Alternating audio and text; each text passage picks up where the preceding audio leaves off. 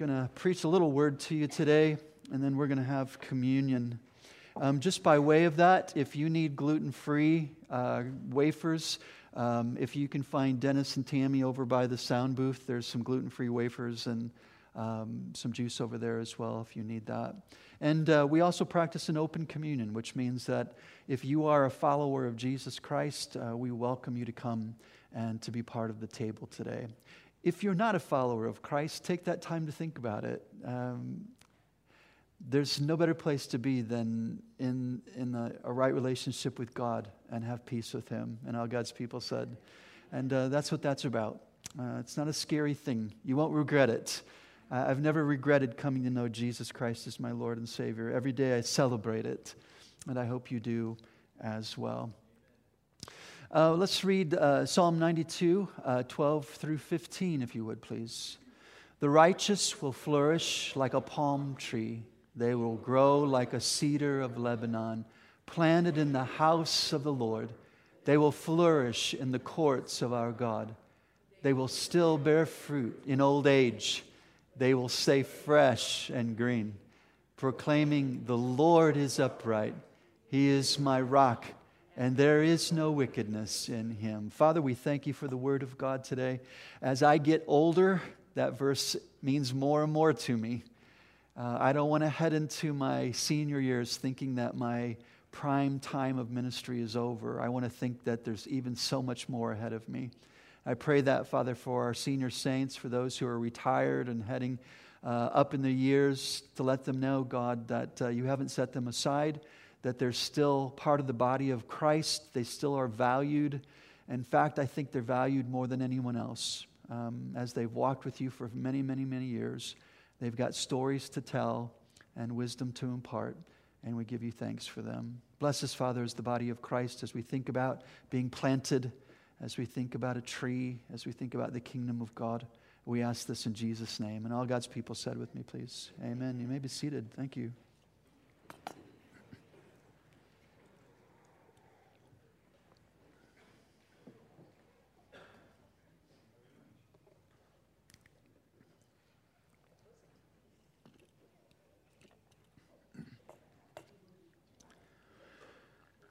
The name of this tree is Hyperion. It is the tallest tree in the world, and it's found California redwoods. It's one of the sequoias. The tree stands at 379.7 feet. I'm glad I wasn't the guy that had to measure that. This is actually a real life picture, so you can see the comparison between the tree and the people, and how huge uh, that tree is. My question for you this morning is what's the difference between the inset picture, if you can see that clearly, and the one behind it? You see, they're both redwood sequoias. What's the difference between the two? 379 feet, 378.6 feet. One word for me time. Time. That's the only difference. Everything in that little seedling that's popped up, every bit of DNA for a 379 foot tree is in that little seed. Isn't that amazing? Everything it needs, every, every growth measurement, the top of height, the, the width, everything is programmed into that little seed to tell it what it is and what it will be. Scientists say that the Hyperion is around seven to 800 years old, so roughly speaking, it grows six inches per year. Like many trees of this type, it starts out small, but it has the ability to tower over the rest of the trees in the forest. There are no giant redwood sequoias in the Middle East, by the way, but there are great cedars, which I have seen, and they are magnificent in Lebanon. That's why it is the national tree. There's also other trees, like the mustard tree, which we're not very familiar with. But Jesus uses this type of tree as an illustration to teach his people about the kingdom of God. Just like the parable of the sower and the parable of the good seed and the weeds, Jesus is going to use another garden analogy, uh, another parable of nature to teach us about who he is, about what his kingdom looks like, and more importantly, how we fit into that. So I want you to turn with me, please, to the primary text this morning of Matthew 13. Matthew 13, verses 31 and 32. Matthew 13, 31 and 32. Matthew 13, 31 and 32. It says this He told them another parable. The kingdom of heaven is like what, church? It's like a mustard seed, which a man took and planted in the field. And though it's what? It's the smallest of all your seeds, yet when it grows, it's the largest garden plants of the garden plants and becomes a tree so that the birds of the air come and perch in its branches. So we need to talk about Middle Eastern farming uh, again so that we can understand what Jesus is saying. First of all, the mustard seed was probably a black mustard seed known to that region and planted by the local farmers. There are many unbelievers who use Jesus' statement to dispel that he was God because if he was, he would have known that the mustard seed is not the smallest seed. It is true that the mustard seed is not the smallest seed in the world. This little chart kind of tells you in comparison. So you see the mustard seed, you've got the wolffia, the salt grains, you've got poppy seeds. The smallest of all seeds are actually flower seeds. It's an orchid seed. All right? The orchid seed looks like that. Looks like a bunch of dead gnats or dirt, one of the two. Okay? To counter the unbeliever's argument, Jesus did not say it was the smallest seed on the earth. He said it was the smallest seed that a farmer in that area would plant. Why would he use an example of a seed no one planted or was familiar with? He wouldn't do that. He's using something that's right in front of them. That's what Jesus does all the time. He's not addressing a convention of botanists.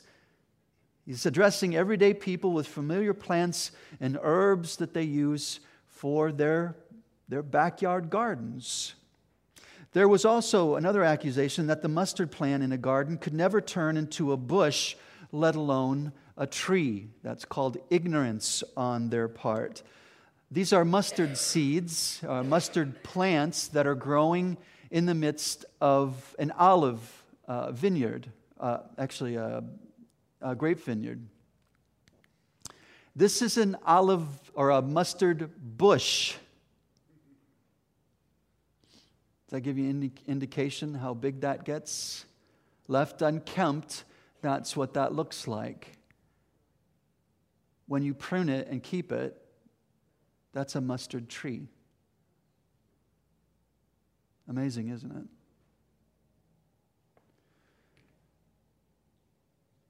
There's a, spir- a, spiritual significance to this idea of the trees being placed where birds can perch and make their home. Jesus oftentimes connects to Old Testament things. And in the book of Daniel, God had revealed a dream to a pagan king by the name of Nebuchadnezzar. And this is, Dan, this is found in Daniel chapter 4, 10 through 12. I want to read this and then skip to 20 and 22 um, because I think it communicates actually what Jesus is trying to, to talk to us about. Daniel 4, 10 to 12. These are the visions I saw while lying in my bed. I looked, and there before me stood a tree in the middle of the land. Its height was enormous. The tree grew large and strong, and its top, and its top touched the sky, and it was visible to the ends of the earth. Its leaves were beautiful, its fruit abundant, and on it was food for all. And under, the, under it, the beasts of the field found shelter and church for us today. And the birds of the air lived in its branches, and from every creature it was fed. Now, I want us to go to 20 uh, and down to 22. The tree you saw, which grew large and strong, with its top touching to the sky, visible to the whole earth, with beautiful leaves and abundant fruit, providing food for all, giving shelter to the beasts of the field, and having nesting places in its branches for the birds of the air. You, O king, are that what? You're the tree, symbolic.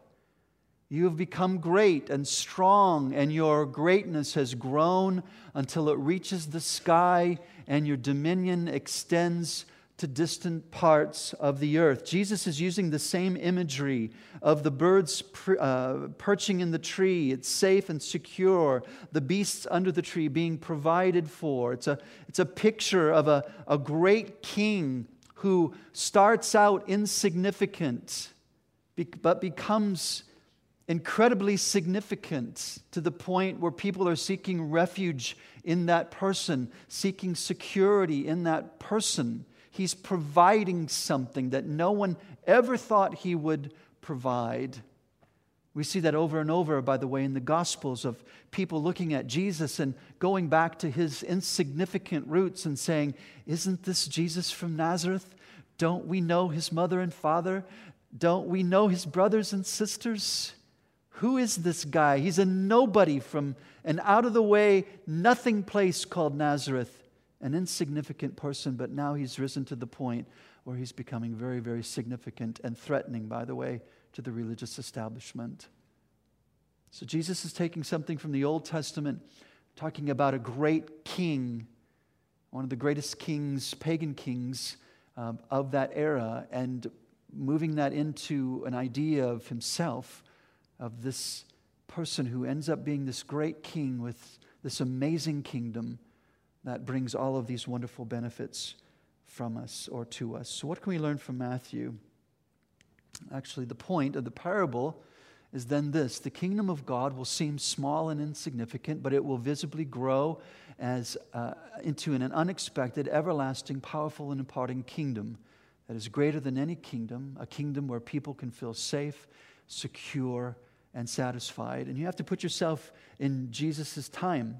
The people in his place in, in Jerusalem, in the, the, the area, they did not feel that way. Why? Rome. They were heavily taxed. There were no security. Roman can do whatever they wanted to do. Uh, they it was a very, very tumultuous time to live, and people lived in fear, and they lived without security, and they didn't know if they were going to be satisfied with the next meal. All of those types of things. So you can see how the message of Jesus was very, very attractive. I often wonder about that when we, when we think about sharing the gospel with other people. You know, we talked about that a little bit this morning about these individual shooters. And, and it's hard to, to understand or reconcile those who go and do such atrocious things because I don't have a mind that thinks that way. But I, I, I think about what type of a gospel would have met the heart need of that person. Sometimes I think we, we try to share the gospel in a very old way, and it doesn't fit anymore. It's not, it's not meeting the need of the person that's before you. Uh, we rush in with a, a, 1920s or a 1930s old revivalist. Uh, you're a sinner. Um, you know, don't drink and don't chew and don't go with girls who do. And all God's people say, please. Remember that old saying? Yeah, I still married Deb anyway, so. Love you, babe. That's all right. I know I will. Uh, where, where, where do you want me to take you for lunch today? But I do wonder if, if we're trying to think about the gospel with a relevancy to who we're speaking to. Does that make sense, church? You know, what, what is it that they need? Because if Jesus is sufficient, if he's the tree, if I can light into his branches and feel safe and secure, if I can crawl up underneath the trunk and lay in the shade and, and know that he's going to feed me from the fruit, what does that what does that look like for somebody who doesn't know Christ and who desperately needs him? I think that's a great question to ask. I think it's a great way to pray. God, what does this person need? instead of throwing out what we think they need, and they go away going, mm, nah, I think I'll pass. I think I got something better than Jesus. Really, what's better than Jesus? I don't know what's better than Jesus. Well, maybe I'm not communicating that well enough. Maybe I need to figure out my own self. Is Jesus, does he truly satisfy my life? Is Jesus all I need? Or am I communicating something different as well? Wow, that's a really great place to start, especially as we take communion today. That's a good self examination statement, isn't it? Is Jesus, does he satisfy me? Or am I always turning to something else? Am I never finding my place with him? Those are things, those are good stirrings of the Spirit that we need to be wrestling with, things that we need to be grabbing a hold of. One of the things that I want you to remember is just even the church is that remember that you're a believer and you're part of something great. You're part of something unstoppable and, and provisional, the kingdom of God. Not to pigeonhole, but I find, because I have daughters in this, air, this section, but millennials, those who are in their 30s. Joel, when does that, what's the age frame of that? I can never remember that.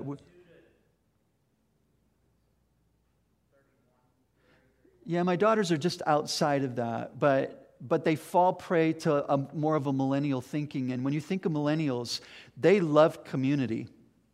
They want to be a part of something greater than themselves. They're looking for that. And that's what this passage reminds me of is, is we have that message. You can be a part of something greater than yourself, something eternal, something great, something unstoppable, something powerful. Is that something that you'd be interested in? Well, I'm, I'm interested in that. Sign me up for that. So, just speaking into the need, I think, is important for us as we, we wrestle with those types of things. Church, you are the birds who now find refuge in, your, in the great tree. You're the beast who finds shade in the branches. You're the partaker of its fruit. You're, the, you're in a place of rest. You're in a place of peace. You're in a place where you're provided for. You're in the kingdom of God and you have a great king.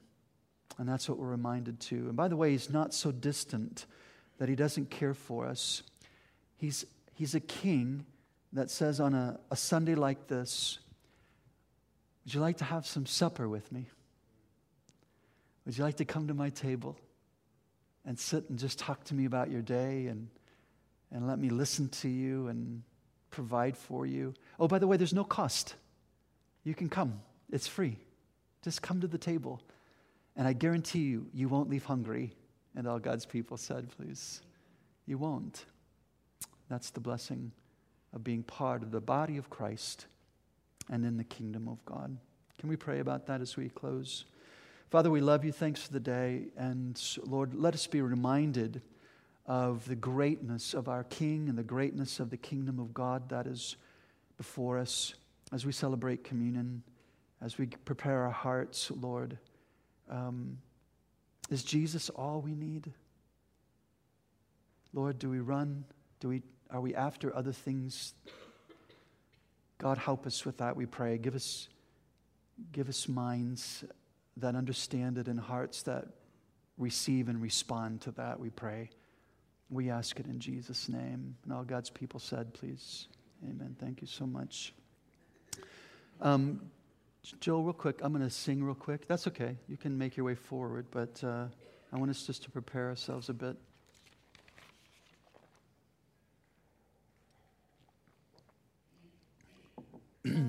Deb, can you just hold it a second? I'm going to just kind of talk about this just a bit.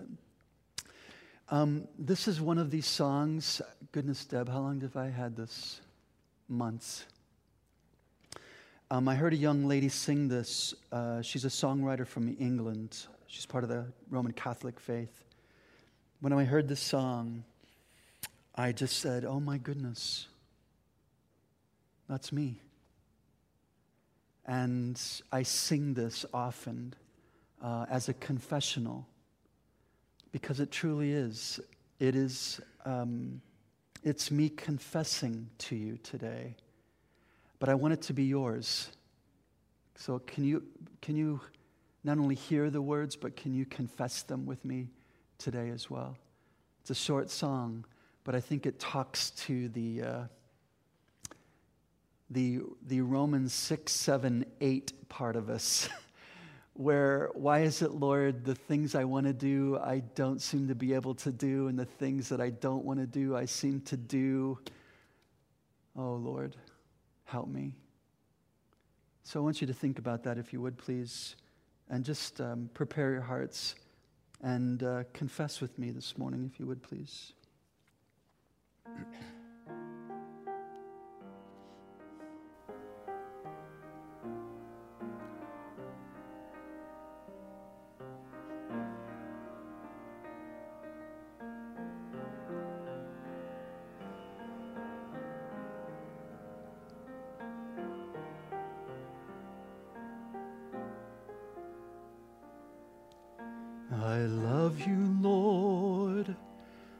I still don't understand why I betray you, Lord.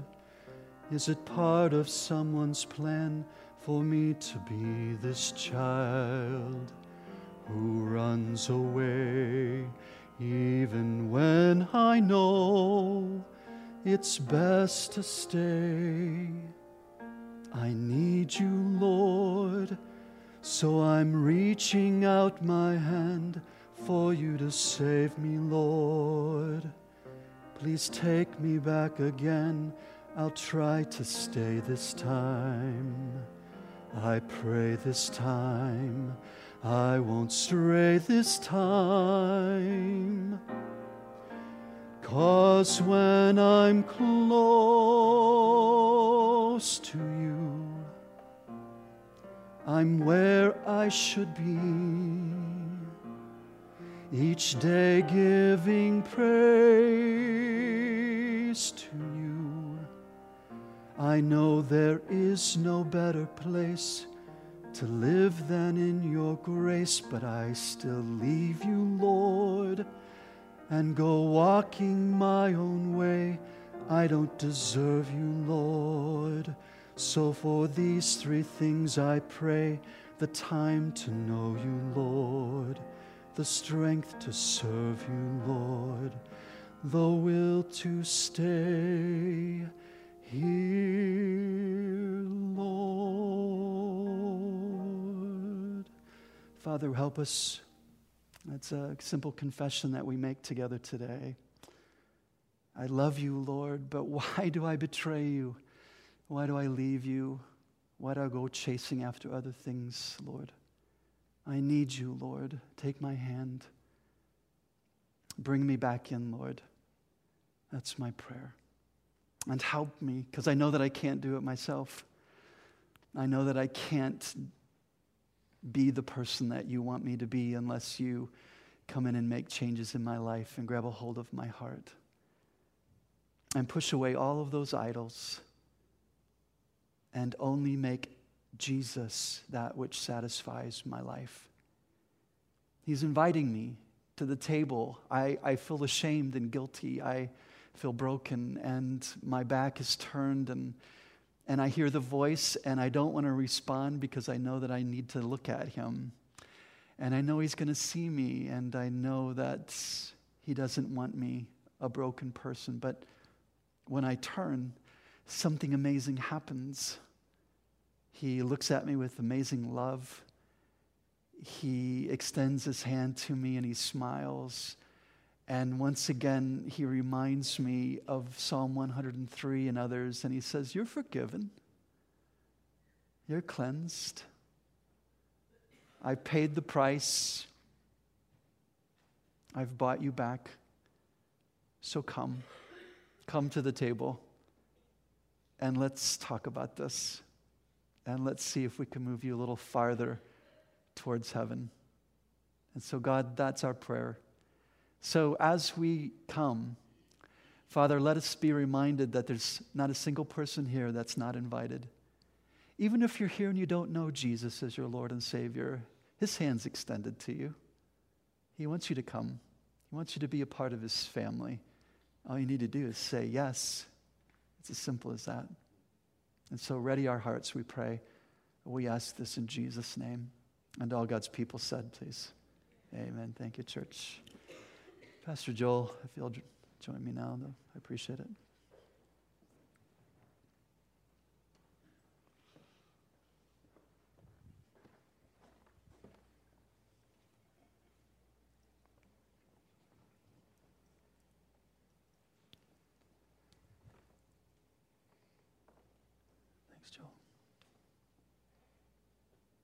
Would you pray with me? Father, we just give you thanks for this table. Thank you for the simplicity of it. Thank you that you extend it down to the very wretched, the very poorest person, um, because your love knows no bounds. It knows no ethnicity. It knows no socio socioeconomic boundaries. It's, it's extended for every single person that will extend their hand and say, Yes, I want that. And so we come and say, Thank you. Thank you, Father, for this bread. We ask, Lord, that you would sanctify it, that you would fill it, Father, Father with the, the spiritual provision and nourishment that we need. Uh, that as we take it, Father, we, we can sense that there's something different, that you're renewing our faith because once again, we're being reminded of the author of it, Jesus Christ. So may your blessings be upon this, we pray, in Jesus' name. And Father, we also take the cup, this fruit of the vine, and we ask, Lord, that you'll bless that as well, that you'll allow it to be the cleansing agent that it's been designed to be. Uh, we think of grape juice as that which stains, but as it represents Jesus, it does the exact opposite. It cleanses us and makes us whole. And so, bless it, Father, we pray as we take this. We thank you for it in Jesus' name as well. Amen. On the night that Jesus was to be betrayed, he took a loaf of bread. And um, I, I like these larger loaves like this, especially on this day, because Leviticus talks about two types of bread. When we celebrate the resurrection, uh, during the resurrection time, we, we want to take flat bread because that's what it represents. It represents the sinless body that was pierced for our sins. But Leviticus also talks about another loaf of bread, and it talks about a loaf that actually has yeast in it, that which rises. Why? Because it demonstrates that there are now two types of people that God has brought into the church and Ephesus, uh, uh, the Ephesians, the letter to the Ephesians talks about that, that he's brought Jews and Gentiles together and made them one body, partaking of one loaf. And that's what this means. So the breaking of this loaf um, means that God, in his greatness through Jesus Christ, came to bring people together, both Jew and Gentile, through his brokenness he brings wholeness to us, brings wholeness to our ethnic differences. I think one of the shooters killed people because they were um, immigrants for no other reason than they were different people. And that's not what God wants. We are all of the same race, we just have differences of culture. And this is what Jesus does. He brings things like that that are broken race relations, ethnic relations, and he brings wholeness to them. If we could only get Jesus in the center, church, we would find wholeness. So I want you to think about your own brokenness today. I want you to think about what God needs to heal, whether it's your body, your thinking, your spirit, whatever that might be. Jesus can bring wholeness to it if you put him in the center. And that's what we celebrate. Jesus, on that same night, also took the, the fruit of the vine, the cup, and he poured it, said, This is the new covenant that I'm making with you. As often as you take this, remember me. That covenant is an amazing covenant. It is a Sunday school class, a unilateral blood covenant, unconditional. It means you didn't do anything for it. It means that God did it all for you. And that's the blessing. He, all, all he says is to come and receive it. And that's the great part of the covenant blessing that God makes with us. So, as you think about it, as you take your cup, remember Jesus did it all. Jesus paid it all, that old song. paid it all for you, and all he asks is that you receive it. What a great gift. Isn't that not true? Yeah, hallelujah for that. I'm going to invite our servants, our deacons, to come at this time, and uh, we'll, we'll receive our, our Lord's body and his blood. Thank you, Joel. Thanks, Marie. Thank you, Marge. Thank you, Bob. Joel. Thanks, Joel.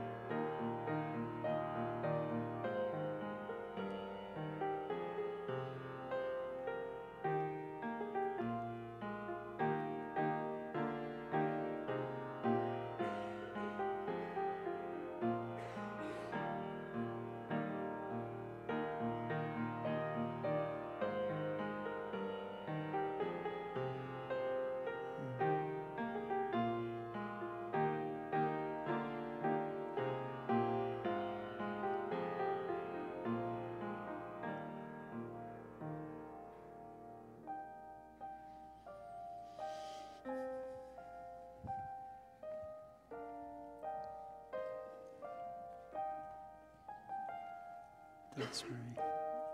Thank you, Marge. Thank you, Brother Bob. You're welcome.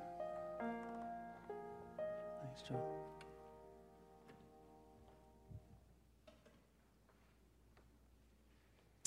The body of Christ broken for you. Let us remember that as we take it together, shall we?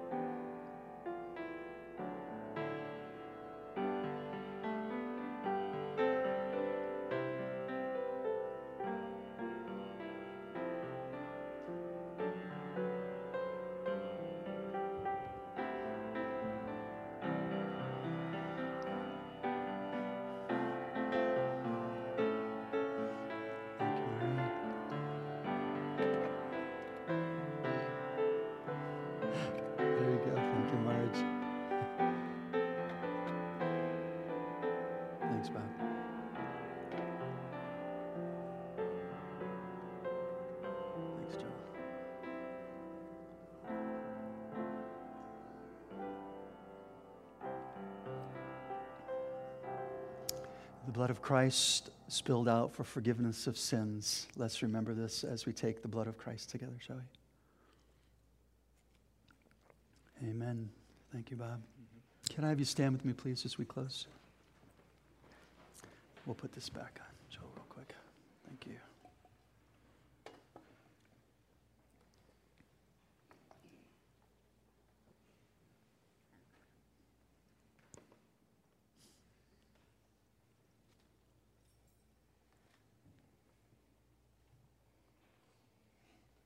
Let's pray, shall we? Father, we love you. Thanks for Jesus, our Lord and our Savior, for the invitation to the table today. Thank you that we are part of something great and we had nothing to do with it. We have this amazing invitation to be part of the kingdom of God, the body of Christ. And we are part of something that the gates of hell itself cannot stop. And uh, we rejoice in that. And uh, we look forward to the day when our Savior will come as the King of Kings and the Lord of Lords and bring righteousness to the earth. And uh, Father, until then, we watch, we wait, we pray, we work. And so help us with that, we ask. Thank you for your people today, Lord. They're an encouragement. And may we be an encouragement to one another today before we leave this place. Blessings on us, we ask. Father, bless us as your people with your peace, your presence, and with your provision in the person of Christ. We ask this in Jesus' name. And all God's people said with me, please. Amen. Hey, if we can pray for you this morning, if we can bless you, come on up front. If not, grab some coffee and something to eat in Beatrice Hall and encourage one another today.